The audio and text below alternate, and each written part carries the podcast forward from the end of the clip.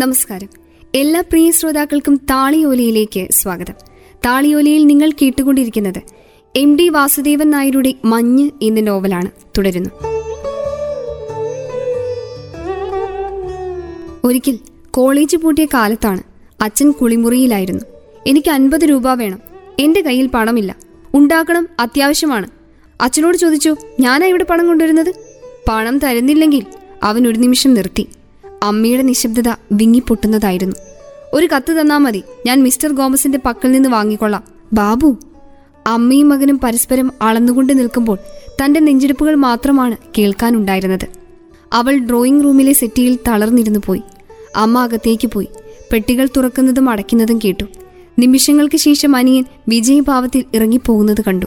അച്ഛൻ വലിയ കിടപ്പുമുറിയുടെ അരികിൽ വലിയ ഇരട്ടക്കട്ടിലിൽ കണ്ണടച്ച് കിടക്കുകയാവും. ഉറങ്ങാത്തപ്പോഴും കണ്ണടച്ചാണ് കിടക്കുക. കൺപോളകൾ. ആളുകളുടെ കാൽപെരുമാറ്റം കേൾക്കുമ്പോൾ തുടിക്കും. പ്രയാസപ്പെട്ടാണ് കണ്ണു തുറക്കുക. അച്ഛൻ സംസാരിക്കുമ്പോഴാണ് വേദന തോന്നുക. ഇഴഞ്ഞു നീങ്ങുന്ന അവ്യക്ത ശബ്ദങ്ങൾ. കഴിഞ്ഞയാഴ്ച അമ്മ എഴുതി, ഇപ്പോൾ തീരെ സംസാരിക്കാൻ വയ്യ, കൺപോളകൾ മാത്രമാണ് ഇളകുന്നത്. രണ്ടു കൊല്ലമായി ഈ കിടപ്പ്. കട്ടിലിന് സമീപം ചെന്ന് നിൽക്കുമ്പോഴെല്ലാം തോന്നാറുണ്ട് മരണം അച്ഛനൊരു അനുഗ്രഹമാണെന്ന്. കാരണം അവൾ ആരാധിച്ചിരുന്ന അച്ഛൻ വർഷങ്ങൾക്ക് മുൻപേ മരിച്ചു കഴിഞ്ഞു. ക്രീം നിറത്തിലുള്ള സൂട്ടും തലയിൽ ഫെൽറ്റ് ഹാറ്റുമായി ചൂരൽവടി വീശിക്കൊണ്ട് നടന്നുവരുന്ന അച്ഛന്റെ മെലിഞ്ഞു നീണ്ട രൂപമാണ് മനസ്സിൽ കാണുക. അച്ഛൻ കുടുംബത്തിലെ നായകൻ മാത്രമല്ല, ചക്രവർത്തി കൂടിയായിരുന്നു. ഊണുമുറിയിൽ അച്ഛന് സിംഹാസനം പോലെ ചിത്രപ്പണികൾ ചെയ്ത ഒരു കൂറ്റൻ കസേരയുണ്ട്. അതാരും തൊടരുത്. അതിലൂടെ കടന്നു പോകുമ്പോഴെല്ലാം ഭയപ്പാടോടെയാണ് ആ കസേരയെ നോക്കുക. അച്ഛൻ വീട്ടിലെത്തിയ ശബ്ദങ്ങൾ കേട്ടുകൂടാ. കത്തിച്ച പൈപ്പിന്റെ പുകയില മണം വീടിനകത്ത് ഒഴുകി നടക്കും. എല്ലാവരും താണ സ്വരത്തിലേ സംസാരിക്കും. ഉച്ചയ്ക്ക് ഊണ് കഴിഞ്ഞ് കിടന്നാൽ അമ്മയ്ക്ക് കണ്ണടയ്ക്കാൻ പേടിയാണ്. മണി എത്രയായി? മൂന്ന് മണിക്ക് ഒരുങ്ങാൻ തുടങ്ങിയാലേ നാലരയ്ക്ക് അച്ഛൻ തിരിച്ചെത്തുമ്പോൾ കാപ്പിയും പലഹാരങ്ങളും തയ്യാറാവും. ഉടുപ്പ് മാറ്റാതെ നേരെ വന്നിരിക്കുന്നത് ഡൈനിങ് റൂമിലാണ്. മേശപ്പുറത്തെല്ലാം നിറഞ്ഞു കണ്ടില്ലെങ്കിൽ പിന്നെ കൊടുങ്കാറ്റാണ്. അച്ഛൻ്റെ കൂടെ ഭക്ഷണം കഴിക്കാനിരിക്കുന്നത് ഭയമായിരുന്നു. വിമല എവിടെ? ബാബു എവിടെ?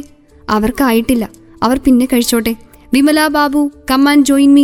ഗ്ലാസുകൾ തുടുമ്പിപ്പോയാൽ, ഏമ്പക്കമിട്ടാൽ, തുമ്മിയാൽ അച്ഛൻ്റെ സ്വതേ തുടുത്ത മുഖം വല്ലാതെ ചുവക്കും. ശകാരിക്കില്ല. ശകാരത്തേക്കാൾ ഭയം ആ നോട്ടമായിരുന്നു. അനിതി ഒരിക്കൽ പറഞ്ഞു, നമുക്ക് നാട്ടിൽ പോകണം അച്ഛാ. നാട്ടിൽ നിന്റെ മുത്തച്ഛനുണ്ടോ? അനീതിയുടെ കണ്ണുകൾ നിറഞ്ഞു. നാടിനെപ്പറ്റി സ്നേഹത്തോടെ അച്ഛൻ സംസാരിച്ച് കേട്ടിട്ടില്ല. അച്ഛനെ ഇന്നും പേടിയായിരുന്നു. അച്ഛന് കത്തെഴുതുമ്പോൾ കൂടി ഭയമായിരുന്നു. ഇംഗ്ലീഷിൽ വേണം എഴുതുക എന്ന് നിർബന്ധമാണ്. അയക്കുന്ന ഓരോ കത്തും തെറ്റിയ ഭാഗങ്ങൾ അടിവരയിട്ട് തിരിച്ചു വരും, കൂടെയൊരു താക്കീതും. കഷ്ടപ്പെട്ടുണ്ടാക്കുന്ന പണം ചെലവഴിച്ചാണ് നീ പഠിക്കുന്നതെന്ന് ഓർമ്മ വേണം. അതൊക്കെ മുൻപായിരുന്നു. ഇപ്പോൾ ആർക്കും അച്ഛനെ ഭയപ്പെടേണ്ട. എഴുന്നേൽക്കാൻ വയ്യ. കണ്ണുകളിൽ മാത്രം പഴയ തീനാളങ്ങൾ ബാക്കി കിടക്കുന്നു. നാലു മാസം മുൻപാണ് ഒരിക്കൽ വീട്ടിൽ പോയത്. ഒരു രാത്രി വീട്ടിൽ താമസിച്ചപ്പോൾ മടുത്തുപോയി. രാവിലത്തെ ബസ്സിന് തന്നെ സ്ഥലം വിട്ടു. വൈകുന്നേരം വീട്ടിൽ അച്ഛനും അവളും തനിച്ചായി. കട്ടിലിന് സമീപം നിന്നപ്പോൾ കുഴഞ്ഞ നാവ് എന്തോ സംസാരിക്കാൻ പ്രയാസപ്പെടുന്നത് കണ്ടു.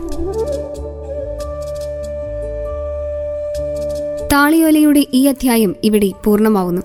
ശ്രോതാക്കൾ കേട്ടുകൊണ്ടിരിക്കുന്നത് എം ഡി വാസുദേവൻ നായരുടെ മഞ്ഞ് എന്ന നോവലാണ്. തുടരും അടുത്ത അധ്യായത്തിൽ.